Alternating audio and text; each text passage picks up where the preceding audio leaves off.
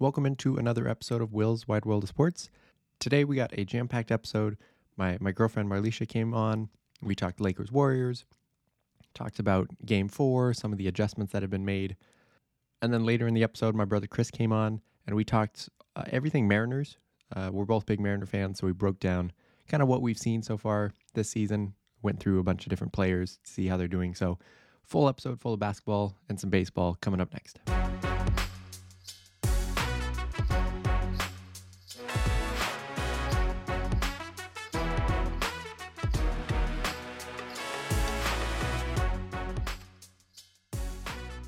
It is Sunday afternoon.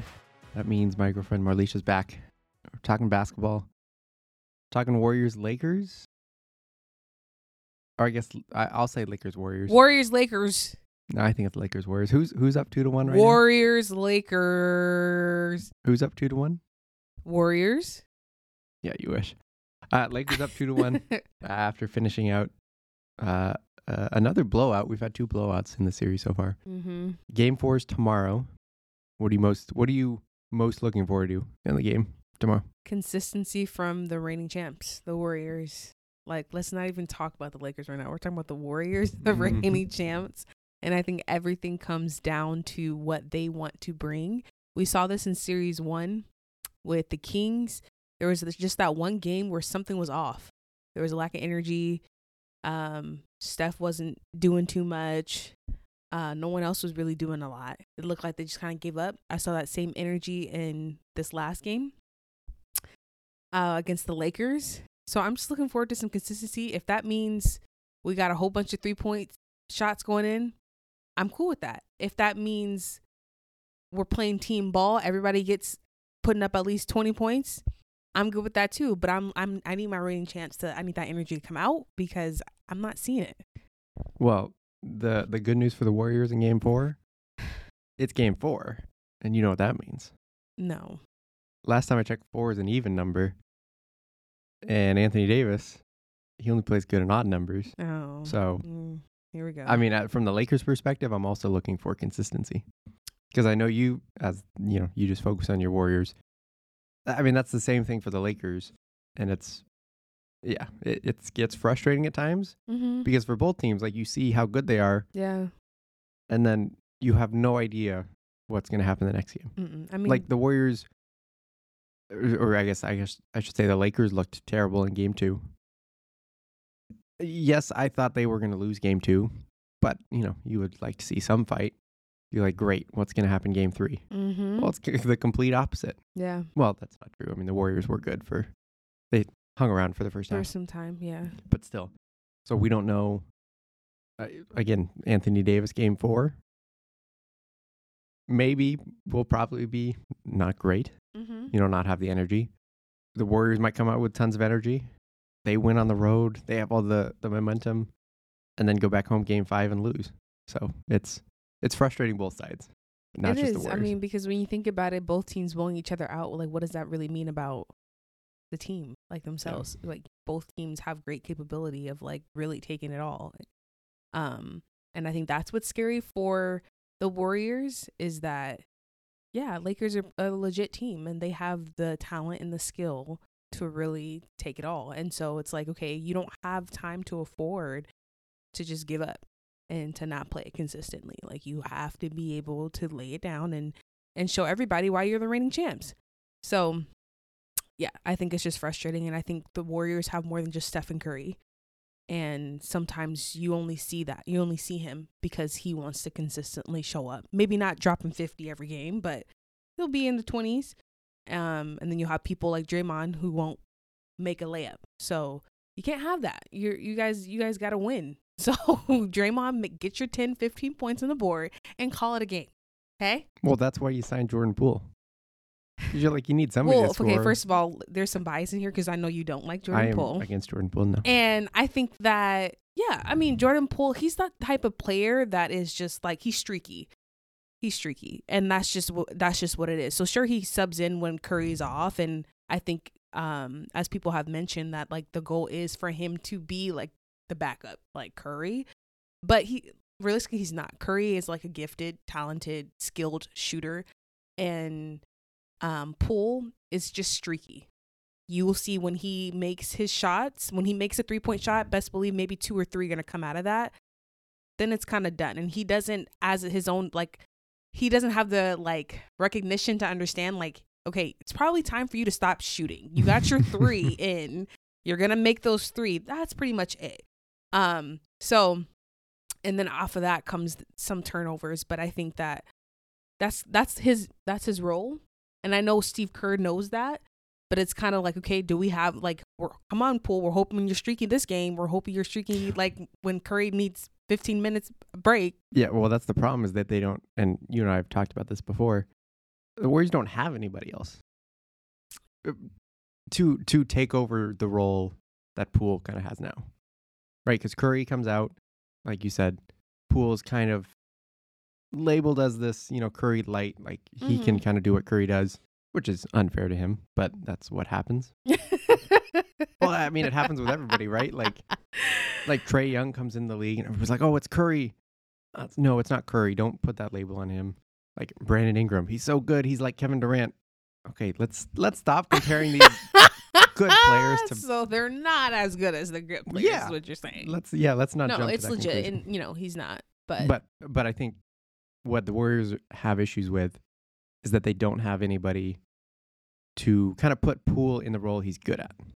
Because I don't think Poole in the playoffs is a lead ball handler, at least at this point of his career. Mhm. That's like, okay, let's let's run the offense through him. He's gonna take guys off the dribble, do what's necessary. sure. No, he's best when, you know, Curry has the ball and he gets us, you know, an open spot up. Like, yes, he's a really good shooter, but they don't have another ball handler that can take over for him, Yeah, which is why they're kind of stuck. And we've talked about how they need, they need a true point guard. I mean they'll get DiVincenzo, and he'll do his job. I think he's Yeah. really good at being a role player, taking care of the ball sometimes. Yeah, but he's not a lead ball handler. He's not a lead ball handler, but neither is Poole, neither is like Clay. Like, yeah, Yeah. we They don't necessarily have else. like a lead ball handler. I also wouldn't say like Russell in the Lakers is a lead ball handler or D'Lo. He's not a lead ball handler, but I think that like, especially in the NBA, you really don't have like the true role of a, a solid like point guard. And I do think, to your point, I do think they need another person to facilitate. I think that's what Stephen Curry does well, and that's why he has to play a majority of the minutes, is because he facilitates. Mm-hmm. He has the um, IQ to know when, and unlike Jordan Poole, to Mhm. know when he needs to turn it up, or he needs to have the ball, or he needs to be taking more of these three point shots, Yeah. right? Like he has that understanding. Um, and Poole's younger; he's what twenty three, and he he doesn't. Um, but I think that I think they have Wiggins, and I think Wiggins is that consistent piece. Um, he sometimes, and he, I, I love his game because he's not just a three point shooter. He's gonna take those good mid ranges. He's super long, athletic, agile, like everything that you would want to be as a basketball player is Wiggins. Like he he dunked on AD last night. That was that was that was a pretty nice dunk. Yes, I'll That was pretty good nice. But I don't know. To me, I just I just like his I I like what he does for the words. That's why he was a big piece. Missing when yeah, when the words didn't him. First, great dunk, I'll admit. Credit to AD though, and I know it's the playoffs. Everybody's trying a lot harder, but there's a lot of guys that just they're like, oh no, we're not going to jump. Like I don't want to get postered. I don't want to try to block it. Mm-hmm. Credit to him for blocking, trying to block it, but good dunk. I- I've been a little disappointed in Wiggins so far. Now, granted, he's had obviously a lot of off the court stuff, you know, whatever Mhm. he's dealing with. Missed a lot of time, so may have been rust. But I feel like he's sort of he disappears a lot more, at least in these first two playoff series, than he did Mm. last year. Mm-hmm. Like last year, he was big for them, Mm-hmm. like easily the second best player, mm-hmm. offensively and defensively. He just doesn't seem to be as involved as as before. Yeah. Like he'll get his shots and like occasionally they'll get it to him, Mm-hmm. but he's almost like an afterthought. yeah. I mean, to the point where, and I want to talk about what the Lakers changed this game, but they put LeBron. They they switched up some defensive assignments, put LeBron on Wiggins, Mm-hmm. and I mean, yes, LeBron in his past has been a really good defender. He's athletic, can match up, but at this point of his career, he's not that. But I think it it speaks to how. I mean, they're not going to Wiggins consistently, where it's like, yeah, we can put LeBron on Wiggins. So it's and I don't again I don't know if that's just rust, him missing a lot of time, not getting you know the camaraderie back. But Yeah, I think that's been him and Poole have been a big reason why I don't think they're quite the same as last year. Because Yeah. Clay's better, yeah, Steph's Steph, Draymond's Draymond. yeah, But I think Poole and Wiggins, those were the key last year, and they don't have that so far this yeah. year. I think they need. I agree it to the point that you need Wiggins to step up more, and I do think that when you've been out of the been away from your team for as long as he did and you came off during playoffs credit to him that he's still able to perform. At somewhat he's not getting your your high level 25 30 points but he he's doing something out there and he's missed most of the season. So i do think that that um i want to give credit to that but and we do need more from him right? That is going to seal he will seal the deal for us.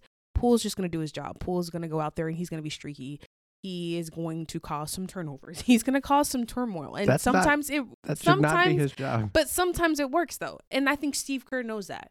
And I think it's up to Steve Kerr to utilize that more or sit him on the bench and put an, another role player out there if that's what you want. But I think the Warriors, they want those big moments. Yeah. And he's going to bring that at some point. Well, yeah, like I said, they're kind of stuck with him. What did you think about him taking the last shot? A lot of people were disappointed. Oh, in game one, yeah, in game one. I, it's a fine shot. Yeah, I, I don't. I think so. is yeah. was it the best decision? Sure. Probably not. Yeah. Like he could have tried to dribble in, whatever. But I'm not going to be like, oh, like I'm harping on that. Like that's Yeah. the big no. But I think that speaks to what you're saying as far as like everybody is mad because it wasn't Stephen Curry who took the shot. yeah. But I'm Mm. okay with that. If it was like if he dribbled up and tried to do a step back, like create on his own, yeah, then that's on him. Well, he was wide open. yeah, he was wide open, catch and shoot. Like he's good at that. yeah, I'm okay. I'm fine with that shot. yeah, I think from a coaching perspective, it's been really interesting. And I know you don't appreciate the uh, lack of consistency, let's say game to game, but I think a lot of it too, besides energy levels, has to do with the adjustments that have been made. sure. Now, we saw game two, you know, Warriors, I guess, end of game one and then into game two, said, okay, Steph needs to have the ball in his hands. And, you know, the Lakers were doing a really good job chasing him when he was off ball, going around screens. And the announcers, you know, called it out, you know, rightfully so, that when he has the ball and can just do pick and roll on his own, they were doing a lot better that way. Big change in game two. Obviously, the Warriors blow him out. Lakers, game three, now they have their time to make adjustments. Wouldn't have been my first thought of what to change, but they put they take Vanderbilt off of Curry, Mm-hmm. put Reaves on Curry, Mm-hmm. and put Vanderbilt on Draymond Green. Mainly to, uh, you know, Vanderbilt's a really good defender, and I'm a big fan of his, but he can struggle, especially running around screens, trying to get around. Yeah. Putting him on Green, you're not putting him on Green to shut down Draymond's like isolation. Like he's not going to do that. Mm-hmm. But on those pick and rolls, on those handoffs, Yeah, he can guard that. yeah, he can switch. He can. Mhm. He's more athletic. Instead of putting LeBron on Draymond, putting AD on Draymond, I think that was I don't, a big reason why the, the defense stepped up. Besides energy levels, which we both Mhm. say is a problem for both teams. But Mhm. I don't know. What did you think of how the Lakers changed and how the Warriors responded? Um, I'm trying to think more about the Lakers because I didn't fully wa- watch the last game, but um, I just noticed D'Lo step up. He had 20 something points, and he doesn't have that consistently. Um, and so I think when you're guarding that, I think that's difficult. And then you have LeBron who's gonna score a lot or not score a lot, and so and then AD who had you know a great game, but those are the things that really stood out to me and i think you don't know when that's going to happen right? So you're not prepared for that unless coaches call a timeout and they're switching who's who's on what.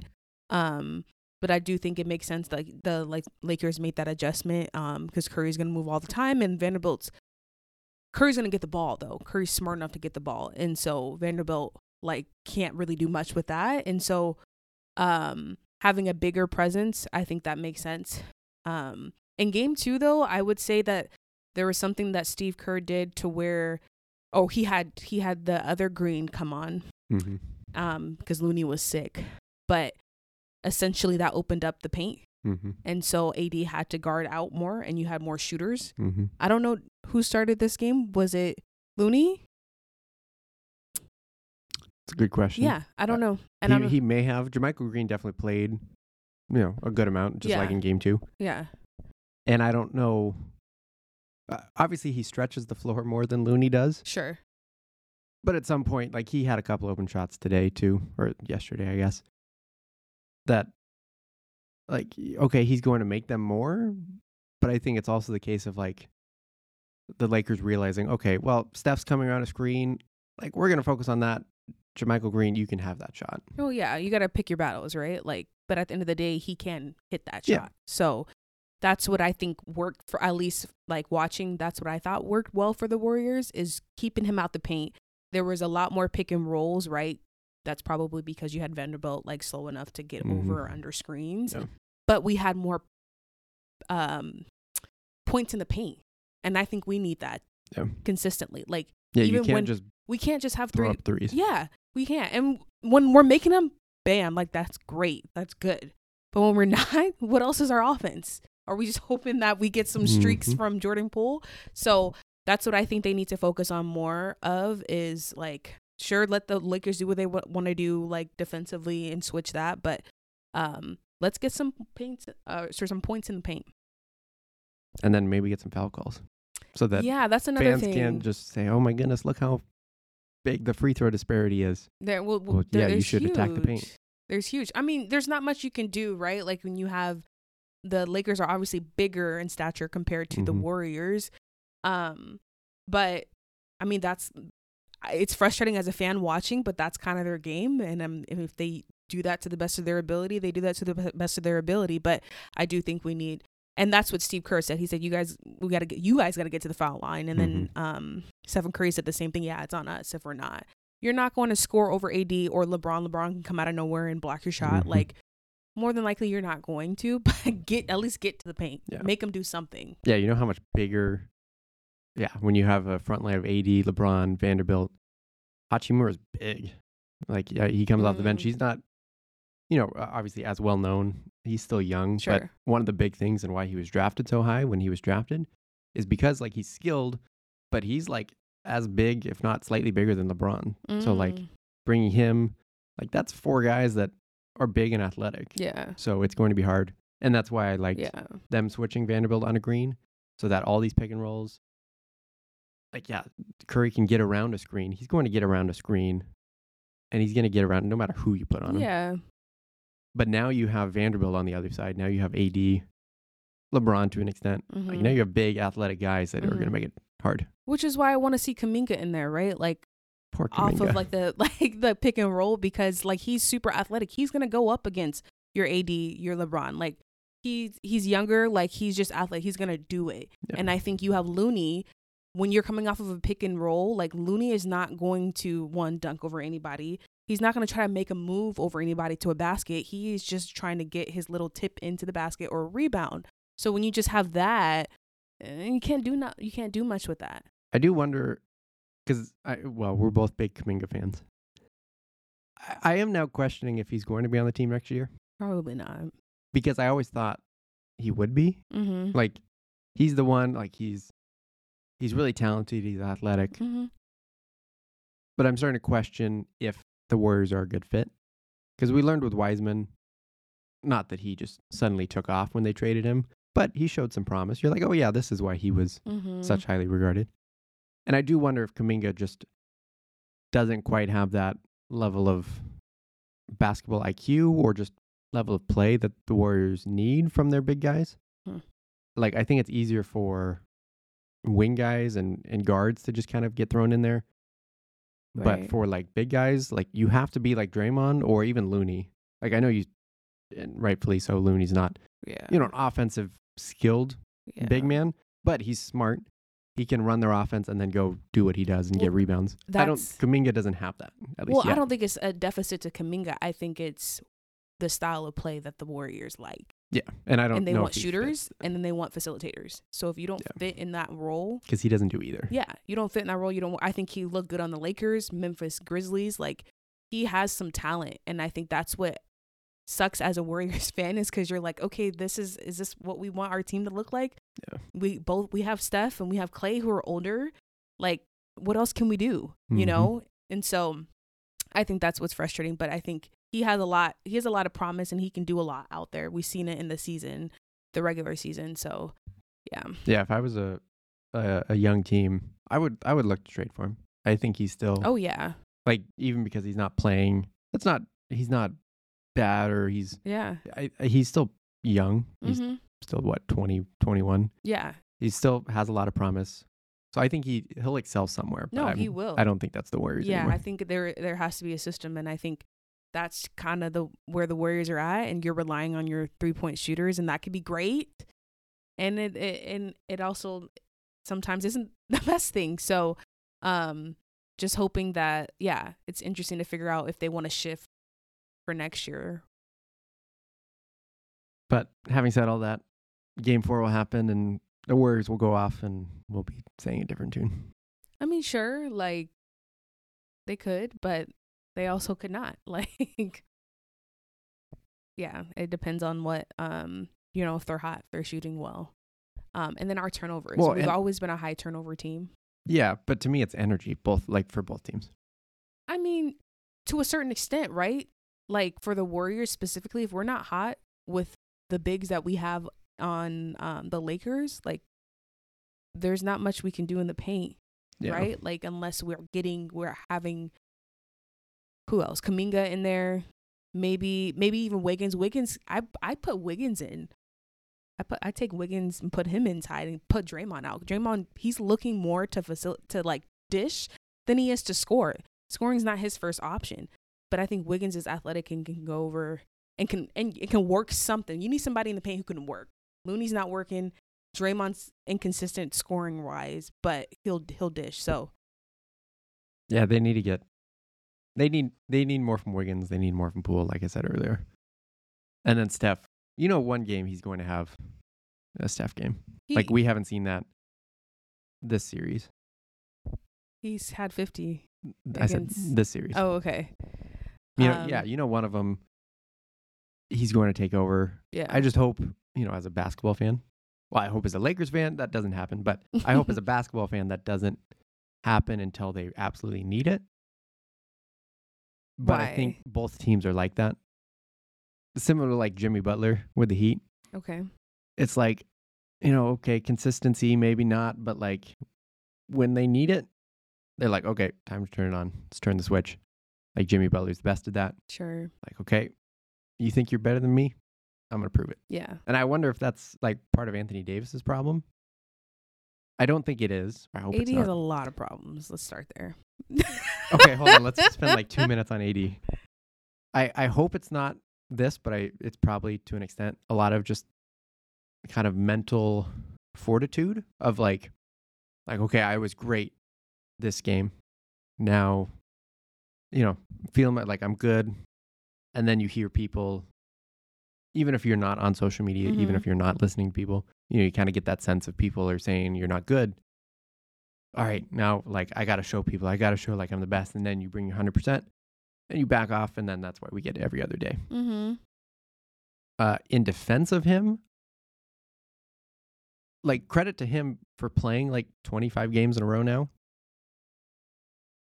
well, that sounds weird saying like, hey, credit to him, you've played 25 games. Yay. But for him, right, he's missed a lot of time. And I know you you say it a lot. And I think it gets underlooked, I guess, just how much of a beating he takes. Mm-hmm. And especially for someone who, yes, is fragile compared to others. Probably because, you know, he was a point guard in high school and had this big growth spurt. This isn't like LeBron who's just built strong, you know, obviously a lot yeah, of credit to him. used to being a guard. Yeah, he Davis is like, yeah, somebody who was small just had a big growth spurt. Yep. Again, so fragile body. I think a lot of the, I think there there has to be some credit given to him for how he's staying in there and competing, because what first round he falls on his hip, probably has a bruised hip, which you know I get sore, Mm-hmm. and I feel like every time he falls, like he's still grabbing at it, like that's bothering him. Mm-hmm. He falls yesterday on Draymond Green's knee, right to the ribs. Mhm. That can't feel great powering through. So I don't want to say like, "Hey, good job, AD. You're trying. You're you're Mhm. pushing through." Like he should. But at the same time, I do wonder if all of these injuries, you know, they're going to add up, especially for somebody who's, you know, not like like Kobe, who was the best at just like Mamba mentality, like I'm just gonna Yeah. give it my all. Like that's not AD. Well, yeah. So well, that's why he he he he's not a great great, if that makes sense. yeah, like- that's. But I think that's why people like Shaq and Chuck and others who like are that level are really frustrated by him Sure. because like he made the all-time 75 team whenever they gave it Mhm. out. Like he's at that level, and he could be even higher, like top 50 player ever. Yeah. and he still could be depending on how his career ends but that's why it's so frustrating because he can be he's just not consistent enough but when you get i guess my point was when you get hit in the head so many times when you get your hip your the, whatever like at some point like he's just not going to be the same night after night and that's just going to be what he is I mean, yeah, like, yeah, um, not Giannis, sorry, Jokic, uh, Looney, uh, Sab- Sabonis. I mean, he got stepped in his on his ribs. Yeah. Um, he got a busted eye from from Looney. Um, it's part of the game of basketball, especially as an NBA player. And I'm like, you're making millions of dollars. Like, do some rehab and get back in it. But I think that's where we look at all different NBA players and we're like, okay, this is your deficit. And I think that's where that's why AD will not be a great great. Right? That's why he won't hit that is because of the mentality, right? If you take that like with Kobe for example, and Kobe had those sustained some of those injuries, like he's to work he's to push through that. He's Yeah. well, work it kobe has a Because broken finger he's fine He- like, because he's that, yes, that's Kobe, right? Like, but that's not Davis, and I think that's why you get the inconsistency, and that's why, and I get it why Shaq and others are, are frustrated because he's p- playing the traditional role of a big of Mhm. a post, and it's like, hey, you're making us look bad, right? Like we, there's a lot more you can do in this role, and people argue like we want more bigs out there. When we're gonna get, so you get Embiid, and people are liking what he's doing, but you know he's not doing the best or hasn't for the last two games, but yeah, so I think it's it's just where he's at and um but I think other people sustain in more injuries and just depending on how, their level of mentality is how they get through. Mm-hmm. Yeah, but like you said, it's, a, it's that's his deficit, and that's, what he That's is. just it, yeah. All right, looking forward to it. Game four tomorrow. Uh, thanks for coming on. We'll see you next weekend. Hopefully, the Lakers are up three to one, winning the series at that point. Hopefully, but it'll probably be three to two at that point. So, thanks for coming on. We'll see you next weekend. Bye. All right, we are recording this part of the podcast. Uh, it's Friday evening. Uh, we're talking Mariners. My brother's here in studio with us. Now we're we're playing the Astros this weekend. We may get swept. We may win all three, but uh, at least right now, I kind of want to get a sense of where you're at because I know we're both big Mariners fans. It's been a rough season. I mean, we're kind of though. we're we're only one game under, so it's not. yeah, for all the things that have gone wrong, Yeah. it's been pretty good. Right. Uh, first, how are you feeling about the City Connect? They're Uh, debuting as we speak. Yeah, as we speak, I haven't seen him on the field, but I like the pictures. I'd say looking at the, you know, just studio pictures or whatever, like with the lighting and stuff, I was like really excited and going around the league and looking at the City Connects. I was kind of nervous when it was announced because, like, man, these could really suck, and that would be a bummer because some of the City Connects around the league are terrible. Um, but I was really glad. I mean, I, I definitely think we have like a top, at least top five. Oh yeah, yeah. They're very hit hit or miss. Yeah, there's like the some are Rangers really came good. out. It's like Ooh, uh, that one. Okay, I don't, don't see like that. that one. What do you What do you think about the black pants? Uh, It's different. It's a lot Okay. different. A lot of people are asking for white pants, but it's like, I don't know. Do you like it better than? Because I was I was trying to think. Because I agree, it's different, and I saw it. I was like, huh, I don't think I've seen that before, uh, which I guess is good. But I guess do you prefer that than just the full blue? Yeah, absolutely. Because that would be a They lot. look like pajamas when they wear full blues. Like you have to do it right. that would be like the Seahawks uh, Thursday night Oh, lime green, yeah, whatever the they color call rush, Yeah. it, color rush. Yeah, Which I liked, by the way. yeah. Well, some people. Some people, yeah, that was also hit or. You either liked it or you didn't. Uh, all right, let's. I guess let me just go through some of the players because I want to get a sense of where you're at. Because if you had to give a number, Like, how many people do you think on the Mariners right now are doing good? Good to standards or like Just- good?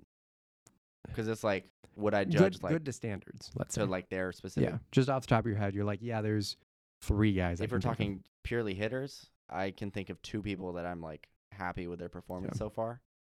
Everyone else is either like okay or, or terrible. Hitters wise, I haven't I haven't thought about pitchers. Pitchers are actually doing really well, especially the starting starting rotation, yeah, and if our bullpen is can pitch like they have been the last especially week, without Munoz, Right. Which is arguably our best reliever. Matt Brash, you know, looking at his stats, he's been kind of getting unlucky, but he's still been solid. yeah, so, and so that's why. I mean, you see the record, and granted, we just beat the Athletics three times, which Barely. doesn't count. Yeah, barely. And you think, okay, like it's bad, but when you think like seventy five percent of our hitters are not doing good, That's what I was saying. Like it's either they're not good, and it's like bad, which is why I want to get your sense for each each player, or you say, okay, they're they'll be back, they'll be fine. Yeah. Which some people I agree, and some people that may not be the case. yeah. Uh, all right, let's let's go through just kind of quickly. I guess each player. I don't want to say a panic meter, but let's say just how concerned. Like we'll say one to ten, one being, yeah, they'll be fine. Like little slump, it's nothing, and ten being, like, yeah, I'm not just concerned for this year, but I'm concerned this is like moving forward. moving forward. Yeah, this it's like, is, is this going to be a couple month thing, couple week thing, or like the rest of the year? Who knows? and moving forward because Yeah, some of these, a lot of the guys are young, and we're Yeah. gonna have to, we're trying to rely on them moving forward. Yeah. So like we'll we'll get to Julio, and I, I know your number's not going to be super high, but he'd be an example of if you were super concerned, like that's a big deal because Right. we have him for so long. Right. All right, let's start. Let's go around the diamond. Let's start with Cal. He's only batting 215.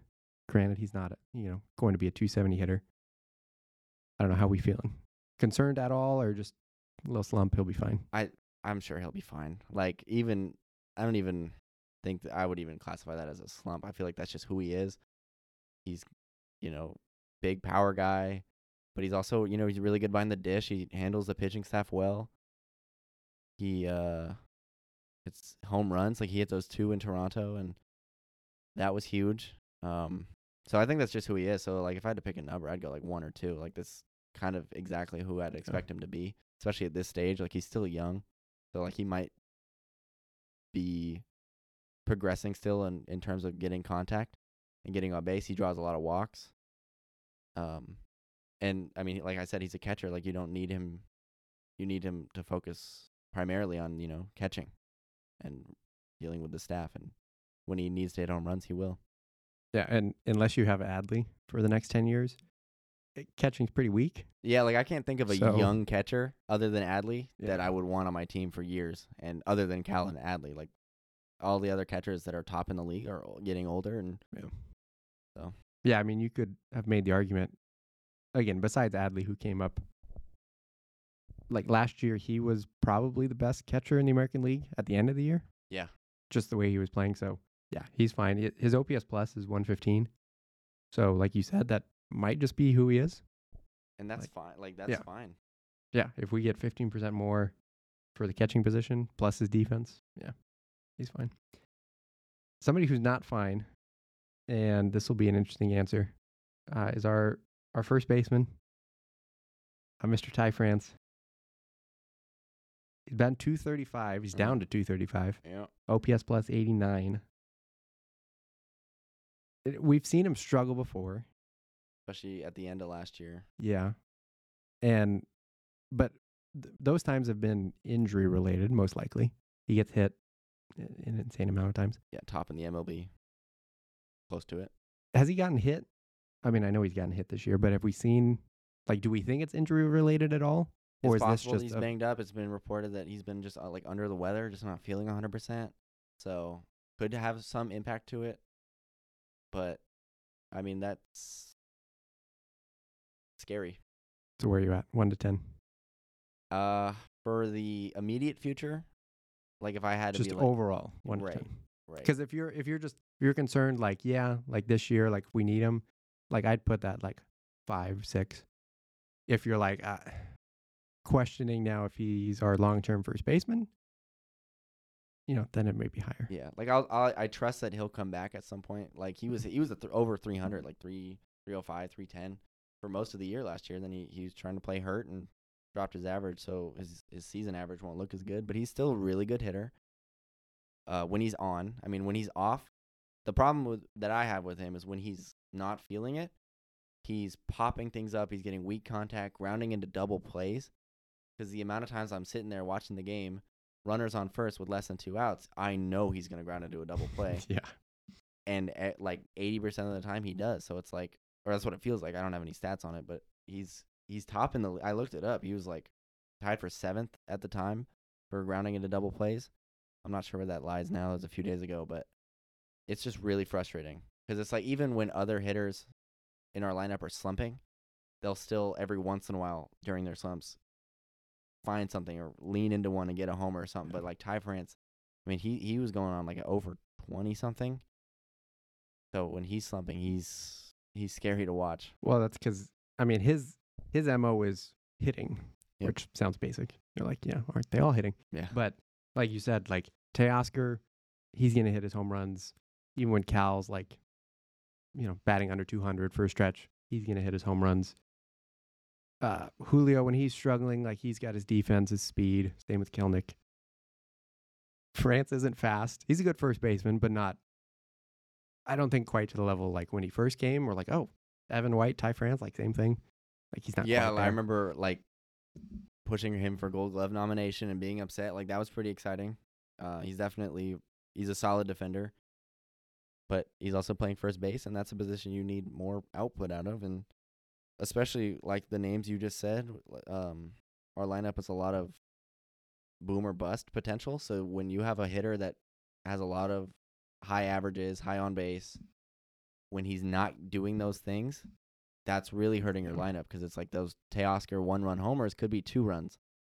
Or Julio, if he, I mean, he's struggling right now, but he's a good player. If he hits a double and Ty France comes up and he's struggling, like you just know that that's not going to go well. Especially even if, especially if Julio's like on third, Ty France is going to struggle and um, even get that run home. But like Teoscar could at least hit it deep enough, but Ty France is just popping things up into the roof. Yeah, and I think that's why they've been struggling so much to score. Like everybody sees the bottom of the lineup, and you know, guys will get to and be like, okay, we need more depth. No, we need Julio and Ty to be Yeah, Julio that's the and problem. Ty, Yeah, because exactly. they're not. Like the bottom of our lineup has been killing it. Like we have J.P. Crawford down there; he's really good, and Kolten Wong's heating up. So it's like those guys are getting on base. The only problem is our one and two hitters are really going through it right now. So where, what number, where are we at For Ty France, um, for like this season, I think he'll be fine. He'll come back out of it. He always has been. He might be playing hurt, and if that's the case, I think just a quick ten day injured list stint might help him come back. But if if our first baseman continues to have massive slumps like this and be this inconsistent, like you said, over the next few years, because he's still younger, he's not, you know, Julio age, but he's not old. So we kind of, I was hoping to have our first baseman of the future right here, but if he keeps slumping like this, then it's kind of scary. Yeah, that's why I don't want to say I'm totally concerned long term, but I mean, now this is three years in a row that, like, like you said, not super consistent. And yes, it might be injuries, but at some point, like, you are who you are. So, a little concerned. Uh, you mentioned him, everybody's favorite second baseman, Kolten Wong. Like you said, he's batting 391 the last 14 days. He's been getting on it. He's been getting on. He's still batting 189 for the year. So But that's He's got like, that's the thing about baseball though. You can't really look at overarching stat. Like I was saying about Ty France, like you look at his season averages last year. It's not the best, but he ended on a cold. Like it's fine. Like baseball's a game of streaks. Like you're you're gonna get hot for 14 days. You're gonna get cold for four. Like it's fine. Right. So that I mean he's hitting near 400. Like that's that's that's nice. It's good to see that improvement because he was, I mean he was bent. Like he was stopped playing for a minor leaguer that. I mean, no disrespect. to- I love Jose Caballero, but it's like you should never have him play over Kolten Wong if things are going right and things Yeah. were not going right. problem is, and and I don't have his his Statcast page up. You know, we're still not getting tons of Not that he's going to be a big power hitting second baseman, but you know he was supposed to be a little bit more than Adam Frazier. Yeah, like I don't. Yeah. So I'd like a little bit more of that, and then I'd like some defense, please, from Yeah. him. There's been a. I mean, there's been a few plays where I'm like, okay, like Yeah. he's. And I thought Perry Hill was supposed to fix all that. Yeah, I mean, he's been a good defensive second baseman. Yeah. He wasn't really last year, but it's like career you're looking over, and it's Yeah. like, okay, he's he's at least gonna make those medium difficult plays, and he's gonna do, especially with J.P. Crawford, that middle infield should be really good, uh, defensively. So it's very sad to see him struggle on both sides of the ball. But where are we at? One to ten, knowing that he's not going to be as bad as he was. He's probably not going to hit 400 as well. Yeah. So is this uh, just like low? We're not concerned. because of how moving fo- beyond this year, how little he means to this roster moving Yeah. forward, because he'll he'll be a free agent. Who knows if he'll be signed? Um, I'm gonna put it like three or four. Like it's like Okay. he will figure it out to an extent. I know he's he's a veteran. He knows how to play. He'll figure it out enough, I think, to be a solid second baseman for us. But if I mean, even if that means like 220, 230, it doesn't as long as he doesn't like physically harm the team moving forward year over year, it really won't impact this team. Yeah, Yeah. I'd give it like 90% chance that he's not on the team next year. Yeah. Unless Especially if he plays like this. yeah, well, yeah, and then 100%. Um, but I agree. I I think there's some pressure on him or somebody at the bottom of the lineup to consistently show up. And we were hoping that was him, especially comparing to Adam Frazier. But yeah, I, Well, yeah, like Concern is Adam Frazier came word. in as like a as well as as being fans of what we're told. He's a 300 hitter. He's gonna get on all the time, and and started the li- started the year in the top of the lineup, and then same thing with Kolten Wong. I mean, he was our second hitter opening day. I'm pretty sure. So it's Mhm. like it's it maybe would be we're nice. just not meant to sign second baseman. Maybe copy. well, yeah, like I've you know, and the DH problem too. It's the Cruz and Cano curse. Ever since they left, we haven't True. been able to fill those two roles.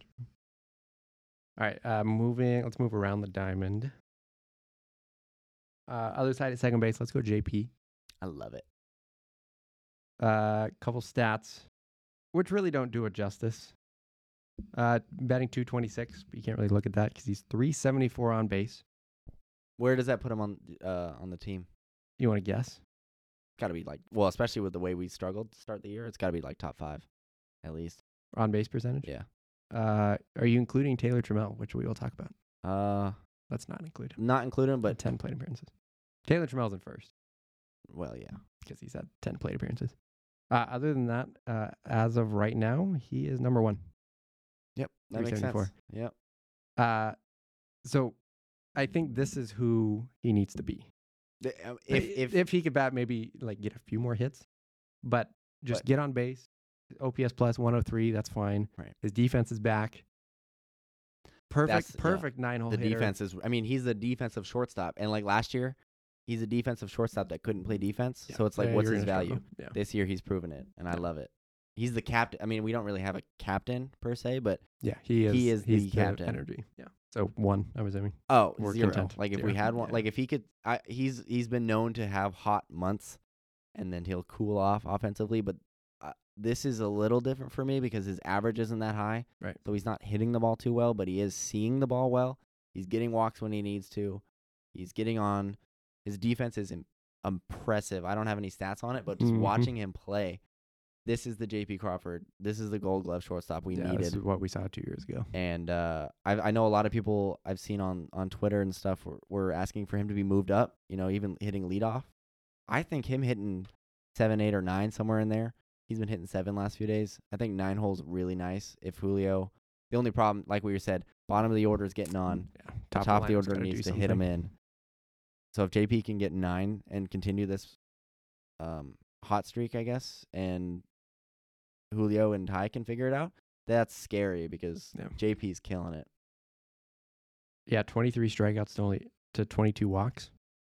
Like that's some plate discipline Yeah. right there.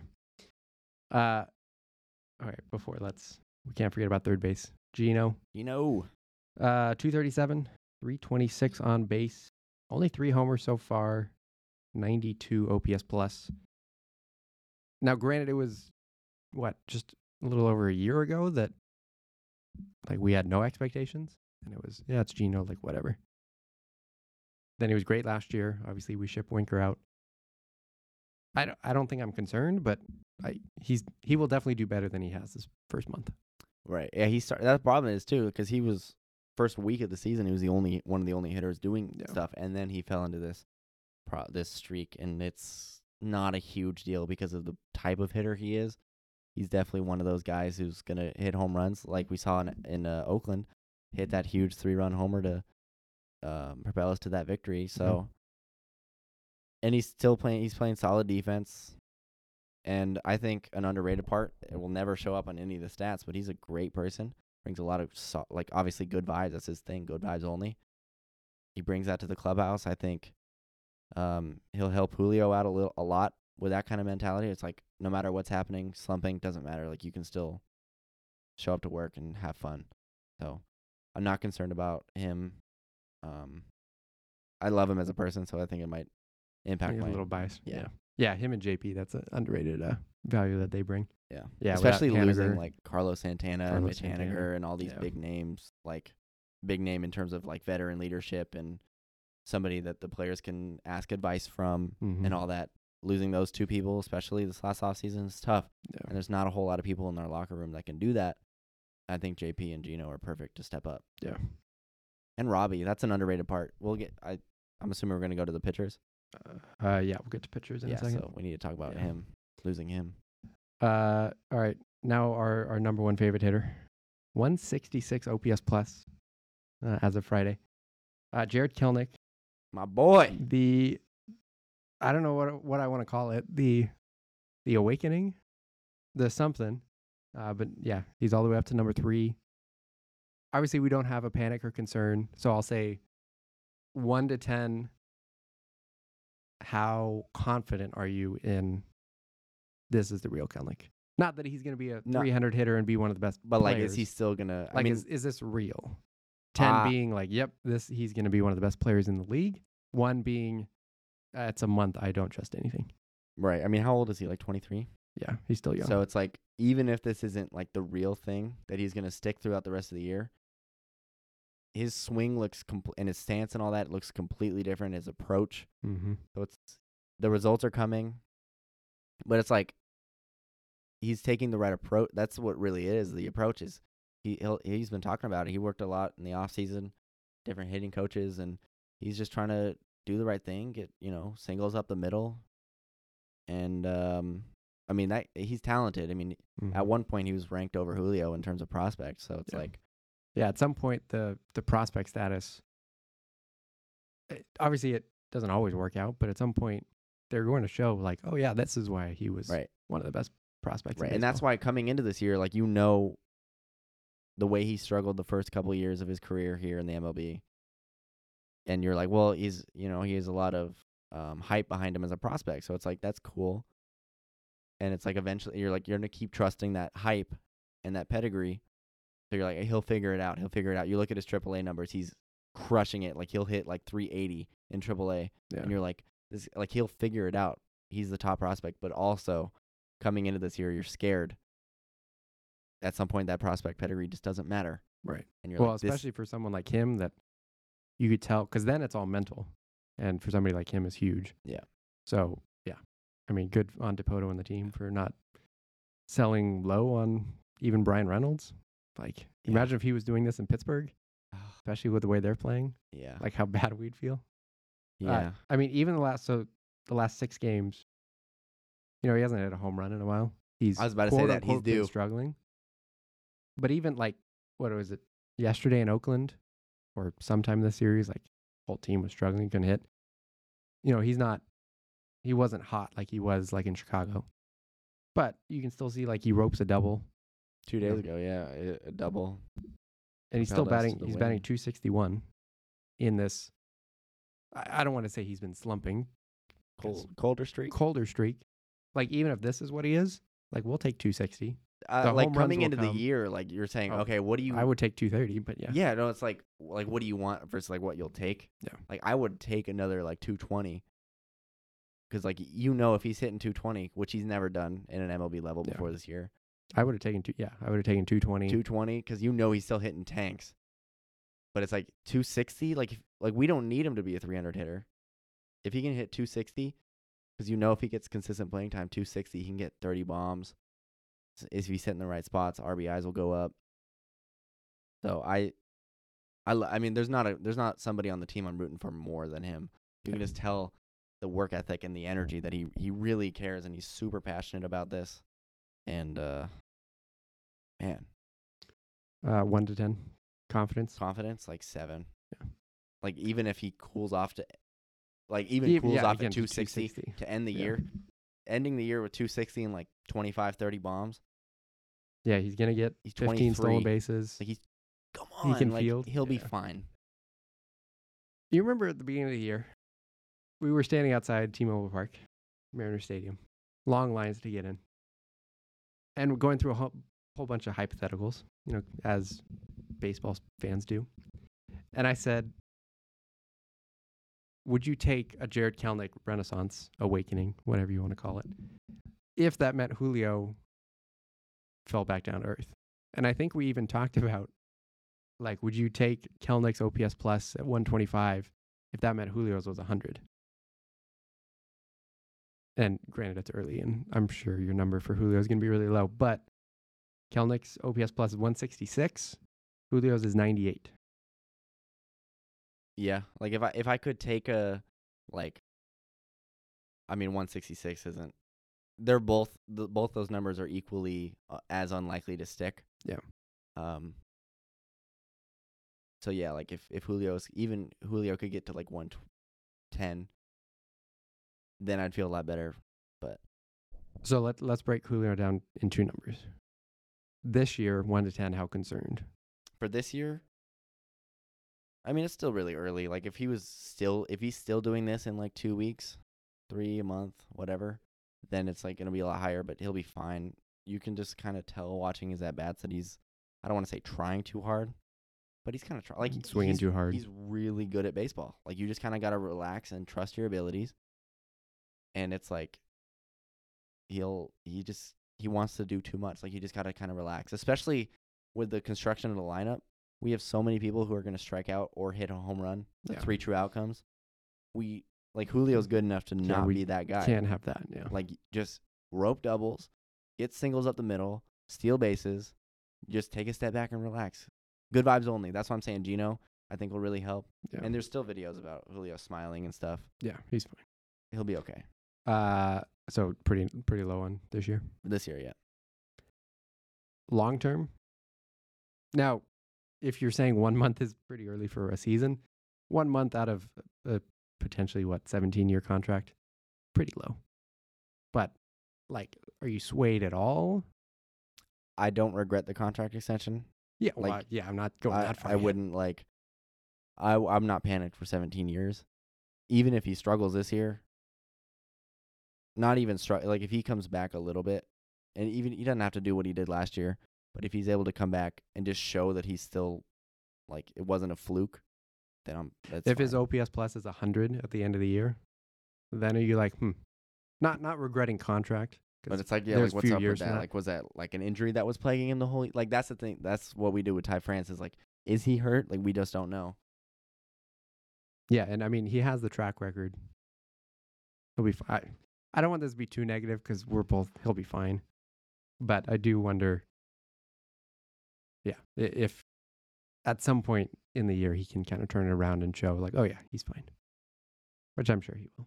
Yeah. Well, that's we need to have that conversation later in the year. Yeah, if it's July, like if we're All Star break, like he's not on the All Star team, not home run derby. That's true. Like, then we're like, like, do you judge him if he doesn't make the All Star team? Is that it? Yeah, Like, that's that's that. Which is first of all, it's very exciting to have that 22, 23 year old superstar phenom. That the bar is already there. That Yeah. if he's not an All Star, he's having a bad year. yeah, Like he could. Like I mean, it's gonna be hard. Baseball's tough, but it's like he could be like a fifteen time All Star. Yeah. Starts so young. uh, finishing out the outfield. Teoscar Hernandez, the big addition, batting 213, Yeah. 45 strikeouts, three walks. That's I Three. don't, I don't think that's good. Three. Uh, 88 OPS plus, He does have seven home runs, which, like you said, with a couple other players, like even when they're doing really bad, which this is probably as bad as it's going to get for Teoscar.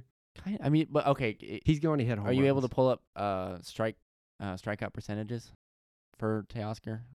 Uh starting early this year and then just looking back last year? Cuz if that number, I bet you for a lot of the the team it's like yeah, they're struggling, but I bet you because of just the way like there's what uh Geno and Cal, Teoscar um there's a lot of boomer bust guys even though they're struggling a little bit, I bet you this. I mean, that's just who they are, which is Yeah, but I think for him specifically, like he's at 34.5%. that's a lot. That's high. Well, yeah, him and Geno are both like top ten in strikeouts Yeah. this year. Um, the last two years, he's been 28 and 24 for Toronto. Which again, we'd have to look at the you know the league leaders. That's still relatively high, but 34, like he can't be at 34 and a half. Like if he's going to be at that number, it's not going to be great. Yeah, and I mean, like we we had that uh, homestand where he hit two home runs in a game, and I mean, he has seven home runs, which is uh tied for our Mhm. team lead. Yep. Uh, with Jared, right? Yep. Yep. So it's like he's had hot streaks already to start the year. He's having a disastrously cold streak, but he also hit that home run in Toronto to. With, I mean, obviously, without that home run, we don't win that game. Yeah. At the time, it was like, well, you know, you know, low low leverage inning. Who cares? They, they all matter. But uh, he he was like 0 for 7. I was at the game in Toronto. He was uh that was tough. That was tough to watch Yeah. because it's like dude just struck out in three pitches twice. And it's like this. Are you? Yeah. kid- He was 0 for 7 with or 0 for 8 with seven strikeouts. I don't know going into that bat or something like that throughout the, for the series.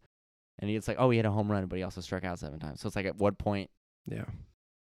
But it's like he'll he'll he'll never be the 280, 300 guy, and that's fine. Do you know what he batted the last three years? No. 2020 shortened season, 50 games, batted 289. Oh, 2021 batted 296. Oh, maybe he will be that. 2022 batted 267. So I think we forget that, like, and granted, we weren't, you know, locked in on Toronto games the last three years, but he's not he's not a boomer bust guy. Now, he's not going to be a big walk guy, like a big on base percentage guy. He likes to swing the bat. yeah, but he's going to get hits if he's not swinging at like everything. that's the thing. It's it's like physically, I think these guys are fine. Maybe Ty France. I've heard that he might be playing hurt. Same with Yeah. Cal Raleigh. He's been fouling things off, and his Yeah. thumb is. Yeah, he's a catcher. Like, Like you he'll expect he'll always be banged up, which is just a bummer.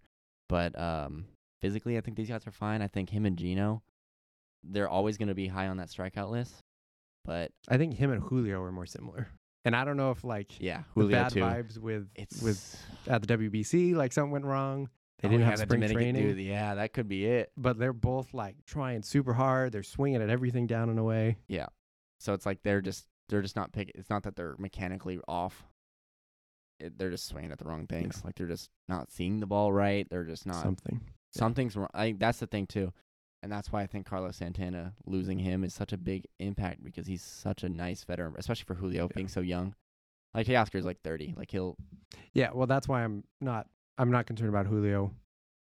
I'm not not concerned about Teoscar, but at the same time, like he could just be bad this year and then won't be back. So yeah, and it's like Swanson's good, giving up trading him to Toronto. yeah, he like I said, I was at the games in Toronto and man, that was so sad. I mean, it was like I was happy for him, but he just mowed us down. yeah. Well, in like- fairness, like Oakland pitchers were mowing us down. So That's true, yeah. But he- I mean, he struck out Teo, so it's like yeah, that one tough. is like ah, if he hit a home run, we could have just said it right there. But All right, let's run through some of these.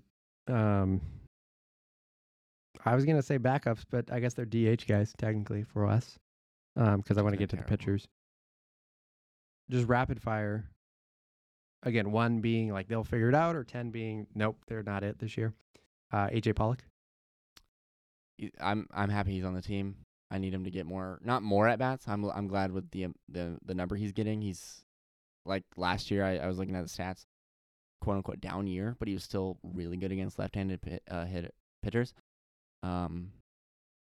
So yeah, I I like I like him. I'm good. I'm good on him for the year. I think he's Number oh like one uh ten being the ten being like yeah, I'm concerned. Like, oh your is- ten is concerned. I'm like a two. Like like you never need if you need Pollock to hit like at a, an elite level, you're screwed. Yeah. So it's like for his role, I'm fine with him. Tom Murphy. Ooh. Um last year when before he got hurt, he was doing really, really well. I mean, it was tiny, tiny sample size. Yeah, but he was an underrated catcher for us the last couple years that Yeah. he's not been hurt. Yeah, especially with Cal. Like we don't need Cal, or we don't need Tom Murphy to do anything supremely valuable. He, I mean, good catcher. He he's always been a good catcher and good um, with the pitching staff, or at least it seems. And you know, good against lefties. That's all we need him to be. And he's been, at least the eye test, he's been doing better Okay, so you're saying at some point it's for a to- backup catcher. Like Sure. same Yeah, thing with you're not Pollock. Like if expecting you much. need Murphy to be elite, you're screwed. But we theoretically, looking at the paper roster, we don't need him to be elite. So But we need something. we need something, and we we've need been something getting. out of some of these guys. do you have like last like week for Murphy, or it's 14 days or whatever? Which, granted, he's not playing every day. Obviously, backup catcher. But with Cal Raleigh being ba- banged up, theoretically, you need the catcher of all the positions. The backup catcher yeah, obviously like plays we would most. need something. Uh, the last seven days, last 14 days, he's played, well, he has 12 at bats. He's batting 333. Yeah. So it's like I mean he's been He's been Yeah, it was a bummer. I think it was in Philadelphia that he had like t- he was like two for three or two three for four, whatever it was, and we lost. So That was like, it, oh, yeah. dude, because you're sitting there like I think the game before J.P. Crawford at the Grand Slam, and then the next day or so, it's like you're telling me J.P. Crawford Grand Slam, best Tom Murphy offensive performance of the yeah. the year so far, and we lose. Yeah. So it's like that's the that's how problem. it works out sometimes. I think he'll be uh, concern level for me, four or five. Like, I need a little more, but you can't expect him to do too much. Um, and if he gives you more than more than just enough, I guess, then you take it. Yeah. Uh, Caballero, Sam Haggerty. Haven't seen Dylan Moore yet.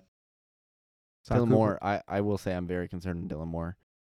Looking at his injury, he Yeah. was, you know, ramping up, and then things went wrong. So it's like Yeah. that. I feel like you always see that, that. That's always somebody in a year. You're like, That's a, uh, Robbie fine. too. yeah, well, that's a whole different thing. But But yeah, it's like yeah, ramp, he's up. fine, and then he'll then be back in thing a, he's or like he'll start a rehab in a week and then he starts the rehab and then things just go Yeah. wrong and now he's shut down for another two weeks. That's and- called the Mitch Haniger. So. Yeah. Um, and well, yeah, no longer have obviously Tommy La Stella. Very happy. Yeah. Uh, Cooper Hummel's down. Taylor Trammell. Very happy. Yeah. Let, let's wait. He's had 10 plate appearances. Yeah. yeah. He had a great series in Oakland. Yeah. Let's. He had a great Toronto series, which was one game for Sure. him. He's undefeated, so we'll just leave. Yeah, it we're that. the Mariners are what three, four and zero Four n- yeah. uh, since Taylor Trammell's been back. Yeah. And I mean, yeah. So if we're uh, just to quickly go back to the Caballero and Haggerty, kind of the same guys in terms of what we need and role. Um, backup infielders. Caballero apparently is the platoon with Wong against lefties, which coming into the year, that's not what I would have preferred. But if he can do he's it, playing well. I like his approach. Like we have a, a lot of strikeout guys, or at least so far in the year. So it's nice to have a guy who's just gonna make it, uh, you know, make contact, put the ball in play. So he's fast. Um, he's able to like pinch running. It's good. So excited for him. Even if he's not, he's not doing like statistically, but that's you don't expect him to. Like he's a he's batting 250. That's better than. better than a yeah, but Mm, yeah, it's yeah. also. I mean, with a player like that and play any players, you need to give them the right spot. Same. That's the same thing with Tom Murphy. Like you need to have them in the right spots to succeed. Um, and so far Caballero is succeeding. Um, Haggerty on the other hand, it's like, it's kind of I don't know, for what he brings. Like like I said, those two are very similar in the roles that we need him to. Caballero probably wouldn't play in the outfield like Haggerty would, but Yeah, which is probably why he's still there. but it's also like I don't know. We have four outfielders like.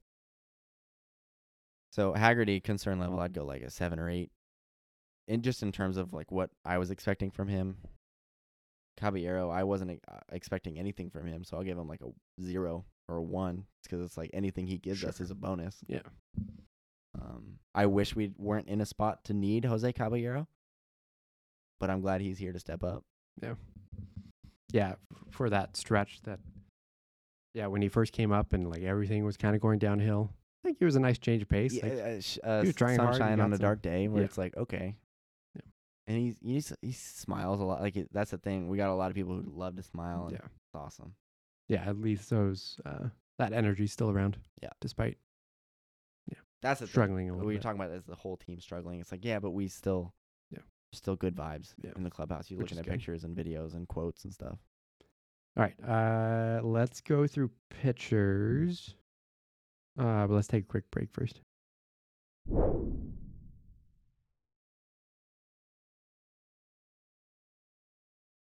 All right, we're running through some pictures now. Uh, just kind of getting a sense of where they're at. All the Mariners starters and relievers. Uh, we just found out as we're recording this right in the middle of Friday night game uh, that Luis Castillo maybe uh, running into some big Yordan Alvarez related issues. Uh, but that aside, he seems to be like exactly what we thought we traded for and even more. Like he's the bona fide ace. He's somebody that, you know, for the most part, we can count on every five days, which, you know, we haven't really had since Felix. Yeah. Like mean, I, I said, I can't said on opening day, it's like it feels good to have like a stud back that you can trust and that you're excited to go to the ballpark and watch. Yeah. Like we had Robbie Ray, even him, like even when he's on, still not quite the same feeling. Yeah, it's also because he's not, because it's like when he's on, great. Like he'll give you six, seven innings. He'll get ten strikeouts. But then when he's off, The it's be, that's the difference between like a like a bona fide ace and just like a really good pitcher. Yeah. Robbie Ray's a really good pitcher, but he's when he's off, he's really really bad. Sometimes like he'll give a lot of walks, a lot of hard contact, home runs. Um, Castillo, even on his bad, quote unquote bad starts, it'll s- gives you a chance to win. That's what you really love. how are we feeling about the young guys?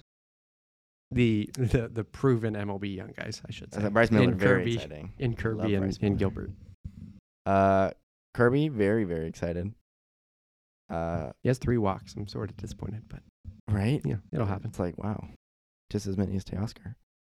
True. Um, yeah, there's something we can track. yeah. Is Kirby gonna walk more people, or is Teoscar gonna walk more often? um, If those two faced, like Not you could ending go in a walk, like- times, yeah, it would never. probably never, Good luck. maybe. Yeah. Uh, very excited with Kirby. Like last, um, you go back to Philadelphia, eight innings. He wasn't even at 100 pitches. Like if Mhm. if we if our offense wasn't like inept that get that day, then he they could have sent him back out there for the ninth. Like his pitch count was fine. He's really exciting. I love the way he throws strikes and good strikes too. Obviously, he's not just chucking it in there. Yeah. Uh, Gilbert. I'm a little more concerned about Gilbert. He's had good starts. He's had bad starts. ERA is what four something, Yeah, just over four, four point oh one. which is fine, because it's like you look at our rotation of like, especially when you're healthy, which is tough because starting pitching health is very un. challenge. Last year Yeah. we were blessed. Which is why, for as many people were like, "Oh, Marco's gonna get traded, Flexen's gonna get like one of them will be traded." Well, this is why you don't Yeah. for those reasons. Well, but it's unfortunate that yeah, we'll get to that. Yeah. But um so it's like right now like Steel Kirby 1 2, which is nice to say for a young guy like Kirby that he's our Yeah. second punch and you feel good about it every second day or every like the Steel pitches you're Mhm. like all right, Ace is gone. Now we have to figure out Kirby. wait like nah, Kirby's there. We got it. Um yeah, so if Gilbert can turn into like a really good third, like that's all he needs to be, which I think he is. yeah, he's Or there. can be. Like even right now like I mean, his FIP's three point one six, so it's not like he's struggling. But yeah, when he first came up, like we thought, oh, this might be our ace. That's the thing. And then Every came up. year somebody comes up and does better than the last guy. And um Emerson Hancock, twenty twenty four. could be could be 2023. But and there's there's more than that like Brian uh is that his name? Bryan Woo. Like, shoot, man, we got prospect. Like, I you know, think you think trading for Castillo and giving up those guys, especially the top two, top two shortstops, you'd be like, man, what a bummer. Yeah, it's interesting, and I wonder if they thought. Well, obviously they thought this through. That's their job. They're doing this twenty four seven. But it seems like the Mariners can can recruit or not recruit can foster young pitchers, and like you said, it's just going to be a wave after wave of like even the guys we didn't know, like Bryan Woo, who like weren't you know top prospects. Even Bryce like, Miller Bryce Miller wasn't you know a top prospect until yeah, but yet hitters were struggling besides Julio and Kelenic. But like even then, like Kelenic just now was Yeah. figuring. but those out. two were like two big prospects. those are like top. Like, we haven't one, had- not like yeah, we haven't had like Cade Marlowe, like he might turn out. Trammell, hopefully he turns out. But like But nobody even else Trammell has- was like a top. Yeah. We And don't so- have any like sleep like Bryce Miller is like a sleeper Yeah. prospect that came out of nowhere. which I guess was Cade Marlowe, but he hasn't But really we had a chance. we don't know yet. So that's why it's interesting. Why trade? Yeah, offensive pieces For defensive, like or for- Marte yeah. again might turn out to That- be nothing, but could also be nice to It's have tough, yeah. in the well, that's the, that's the thing we're talking about trading our offensive prospects for a pitching. Maybe at some point we can trade yeah. our pitching Yeah. because like But as we've learned, you need all the pitching you get. Yep. Yep. But, Uh, you know like Kirby pitched eight eight innings, one run, we lost. So it's like Yeah. you need pitching, you need offense. You so. need both. Uh, Marco and Flexen, kind of two sides of the coin. yeah, it feels like fans were like divided. Like you had to pick one. Yeah, I feel like fan. most were on Flexen, and now Yeah, because we're like, oh, dude, are Like, especially I think a lot of people go to Flexen because he was moved to the bullpen last year mm-hmm. when you know like Kirby came up, and it's like, well, Flexen's better than Mar, or he at the point was doing better than Marco. So it's like, why does Flexen deserve to lose his spot? I think a lot of fans gravitated towards that, and knowing that Flexen would come out of the bullpen again, I think a lot of fans were like, nah, he needs to deserves deserves to start. So, and then he got that opportunity. Unfortunately, Robbie Ray going out, Flexen comes in, doesn't do it. no, not at all. Which I was sort Not even surprised. close, really. Yeah, like I was, I was always a Marco guy over Flexen, but especially for that. I mean, the we're talking about leadership. Oh, Marco's Oh, yeah. been here. Like Yeah. he he he's a mariner. He's a dog. Yeah. But I was still like I knew Flexen's like okay, sixth starter, spot start, take over for Robbie, like he'll be fine. I guess that's not the case. Especially when we thought Robbie was only gonna be out like a month. Yeah, you're like oh yeah, Uh, Flexen's Flexen can get us a few starts. Yeah. Robbie will be back. We'll be okay. Do we see him, barring another injury to the top four? Do we see him again in the rotation? I doubt it. Especially calling up Bryce Miller. That just Like is is Bryce Miller? Well, we can transition. Bryce Miller is he up for good? I think I, I I read something about Jerry Dipoto saying that he hopes to have Bryce Miller for the next 20, 25 starts. All right. So it's like he'll be assuming he doesn't assuming obviously knock on wood whatever. Yeah. He'll, He'll I think he's here Well, and I which think is why they called him up. right. because you coulda called- anyone. Well, like they called up Tommy Milone, spot start. They they called up uh, Easton McGee. Yeah, I that was. I don't know. If, I was at the game, And you- and I'm sitting there like like, every where- inning he's out in ten pitches, and I'm like who was the yeah he. I think he once even got through two innings on like eleven pitches. Wow. He had a no hitter through six and two thirds. Yep. Then he gave up a rocket to Chapman. It was pulled, and that's fine. fair. Like, Yeah. they were they were. I mean, don't get me wrong. They were hitting it hard basically all game, but uh, getting lucky with the fielding and all whatever. But it's like they they have guys for spot starts. Miller is not one of those No, guys. he's up for good. He is here, and Yeah. I think I don't know if it's it could be a mixture of this, but it's like the trust in Miller or the distrust in Flexen. It's like you can't have Flexen start even five more times because that's at the way he's been going, five more losses. So you need something. So I mean, they obviously trust Bryce enough to call him up for the rest of the year, hopefully, to replace Flexen. So it's like that's exciting. And Yeah. I'm glad to be in a spot where our sixth starter sucks, so we bring up one of our prospects who one start in is very exciting. Like Yeah, at I worst I'd case, like it's to- exciting to watch. How about that? Sure. Yeah, I'd like him to face a major league team first, but They're actually the Athletics, their offense is not the problem. Obviously, Sure, but you're looking statistically, like they're, I don't know, if better than us. They're around our level of offense. Yeah. It's just that I mean they're starting Yeah, they can't. pitching. well, their bullpen. Yeah, once Their bullpen's well, yeah, they're the starting worst. pitching. They're starting, through especially through us. Oh my gosh, Yeah. man! Did we run into like the three best pitchers in the league? Seemed like it. I remember the whichever game Easton McGee started. I think I missed the lineup. So then I checked, you know, how the game's going. Oh, they don't have a hit. I look, the E McGee. I said, what? I was like, wait, no, no, no, Mariners pitcher. It's like, oh no, that is the Mariners pitcher. Yeah, was like, right. okay. That I mean, I was uh, like I said in Toronto, and I was like, heading into that series, I knew who was gonna pitch, and they just bumped the the rotation back. Logan was supposed to pitch in Toronto, he didn't. Um, and I was like, okay, that's kind of a bummer because it was gonna be uh, Castillo, and then it was supposed to be Flexen then Marco after they rearranged it. Mm-hmm. And I was like, oh, okay, well, that's o- whatever. And then I'm walking to the stadium a few hours before the game starts. I check the lineup card. And I'm like, okay, looking down, Julio, okay, whatever. I get down to the bottom, it says McGee. And I'm like, I have, n- I, who is this? And then I, I have to look, and I'm like, okay, they called him up. Like, what happened? And, and I'm like, that alone, talking about trust in Bryce Miller versus distrust in Flexen, that is the distrust in Flexen that they just didn't want Flexen to start against that Blue Jays lineup.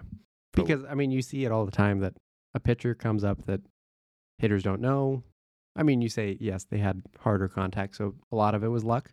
But throw out a new guy that they probably have never seen before. Yeah. Yeah. I mean, we It'll lost that game, but we, it was in extras, one yeah, nothing. it wasn't so because it's of like him. Yeah, he did amazing. Hopefully, I don't know. I mean, they put him on the injured list immediately after. It's like, was he injured? I, yeah, probably not. Probably not. Yeah. Like, but uh, But it would be. you can you tr- are they gonna? Well, especially bringing up Miller. Like he's not like McGee yeah, doesn't. now what are you gonna do? Yeah.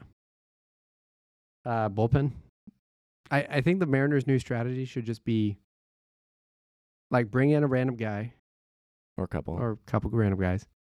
They're gonna pitch great. Now they should just trade him the ne- like in the off season. and just new reset it. Yeah, guys, Yeah. because it's like Besides Munoz and Sewald. like, Sewald's been here. Yeah. like ever like Sewald was the random guy, and then he Yeah. just he, He- at some point he just wasn't the random He's guy. Like he's guy, Sewald. Yeah. And then obviously Brash. But besides that, Oh yeah, when like, we're talking about pitching cycle. pitching prospects coming up. I mean, Yeah. Matt Brash didn't work as a starter, at least not yet. We're talking about Gilbert coming up, and then what? But like Matt I mean that's the benefit of having a bunch of like big time pitching prospects is that yeah, you can move those guys to the bullpen. In theory, they'll be better so that like suddenly you have a loaded bullpen too. Because imagine so Brash, he's probably there for you know the next five ten years unless they move him to starter.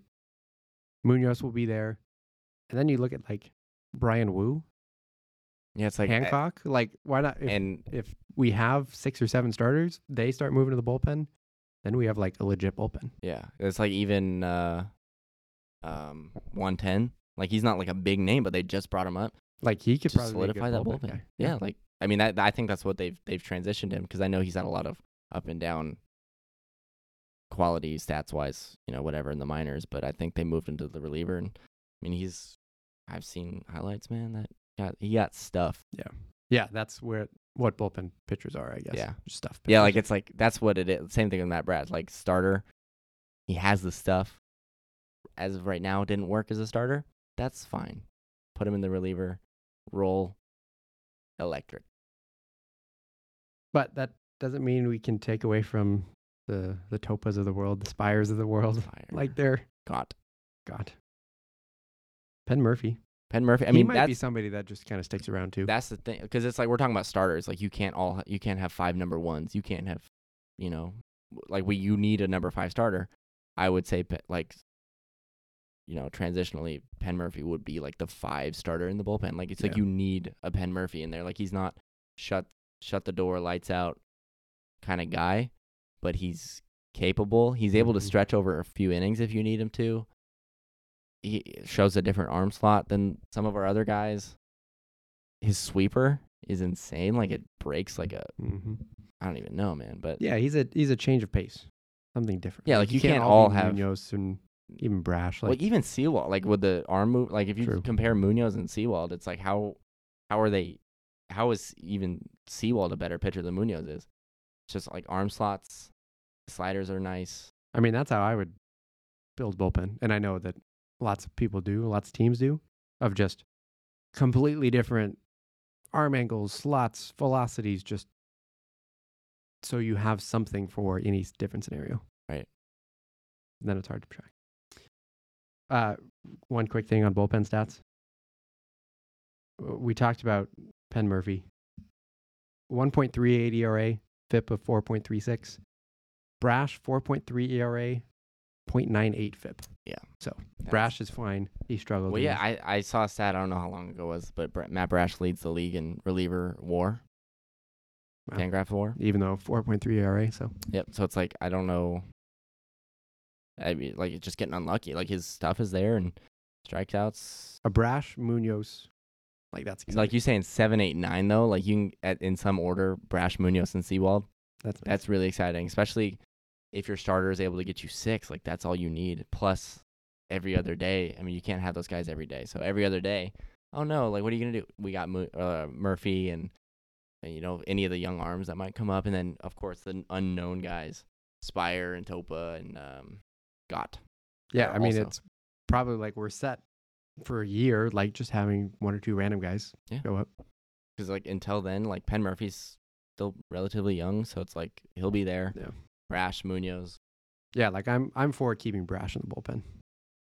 He's shown he's can be dominant there. He, could probably be a decent starter, and he may be a good starter, but why risk it? Like, especially with the we need- the rotation we have. yeah, you need bullpen people. I miss Drew Steckenrider. I mean, yeah, I missed That was Casey a fun. Sadler. Yeah, yeah, those were that was a fun year. But now we have Topa and Speier. Well, yeah, and it's funny because Casey Sadler had like one of the lowest ERAs in Mariner history, and then the next year Erik Swanson also had a Yeah. ERA under one. So it's like I thought we were always just gonna have it, and we might. I mean, it's just like you got to find the guys that you can fit in the right pockets. I mean, Speier. Exactly. I don't. He's the a- He hasn't given up a I was run. gonna say he hasn't given up a Topa, run. thirteen innings, two runs. So that's why it happens every. They're, f- and it's like that's the thing. You got to find them in the right pockets, and yeah,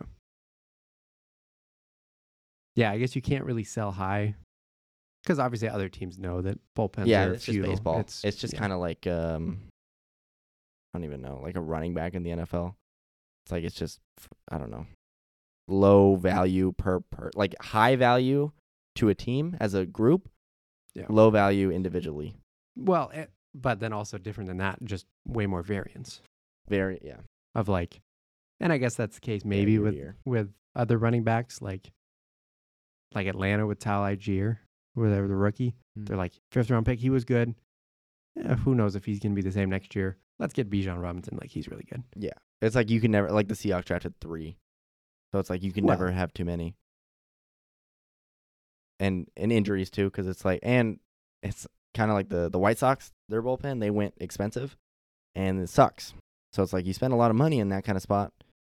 There's no salary cap like there is in in the NFL, but it's like you spend a lot of money there in that group. You're not that you're gonna have problems. Like you can spend money and be successful. Yeah. But if you can find high value, low financial cost, Mhm. that's preferred. yeah.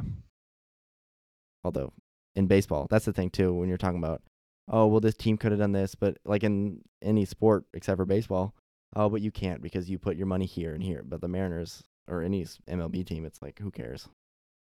Which is, yeah, that's a conversation for another time. But that's what makes it hard as a team like the Mariners compared to the Mets, Yankees. Uh, any other overarching thoughts? Mariners related, baseball related. Still early, so Yeah, overall concern not super high.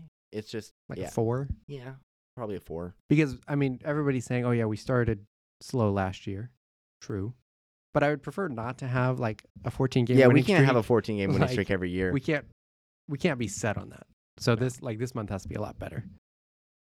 Yeah. and it's started off better, but that's Oakland. So yeah, still undefeated so far. yeah, I mean it's only 8:30 don't- right now, yeah. so won't check the score. But yeah. All right. Uh, thanks for coming on. Uh, I'm sure baseball season's only what like a fifth of the way over. So maybe you'll come on and we'll do more baseball, overarching baseball. We won't have to stick Mariners. But yeah, you'll come on again and hopefully the Mariners will be playing better. Yeah, Come on. right. Yeah, I'll Right. only come on if they start winning. yeah. All right. Thanks for coming on. Thank you. That will do it for the episode. Thanks again to Chris and Marleisha for coming on today. We will be back here on Wednesday. Uh, we'll be taking a, another look at the NFL draft, kind of putting a bow on that. And then we'll be reviewing uh, a movie that just came out, one of my favorite movies of the year so far in Guardians of the Galaxy Volume 3. So make sure to check that out uh, either on Spotify, Apple Podcasts, or YouTube. And we will see you on Wednesday.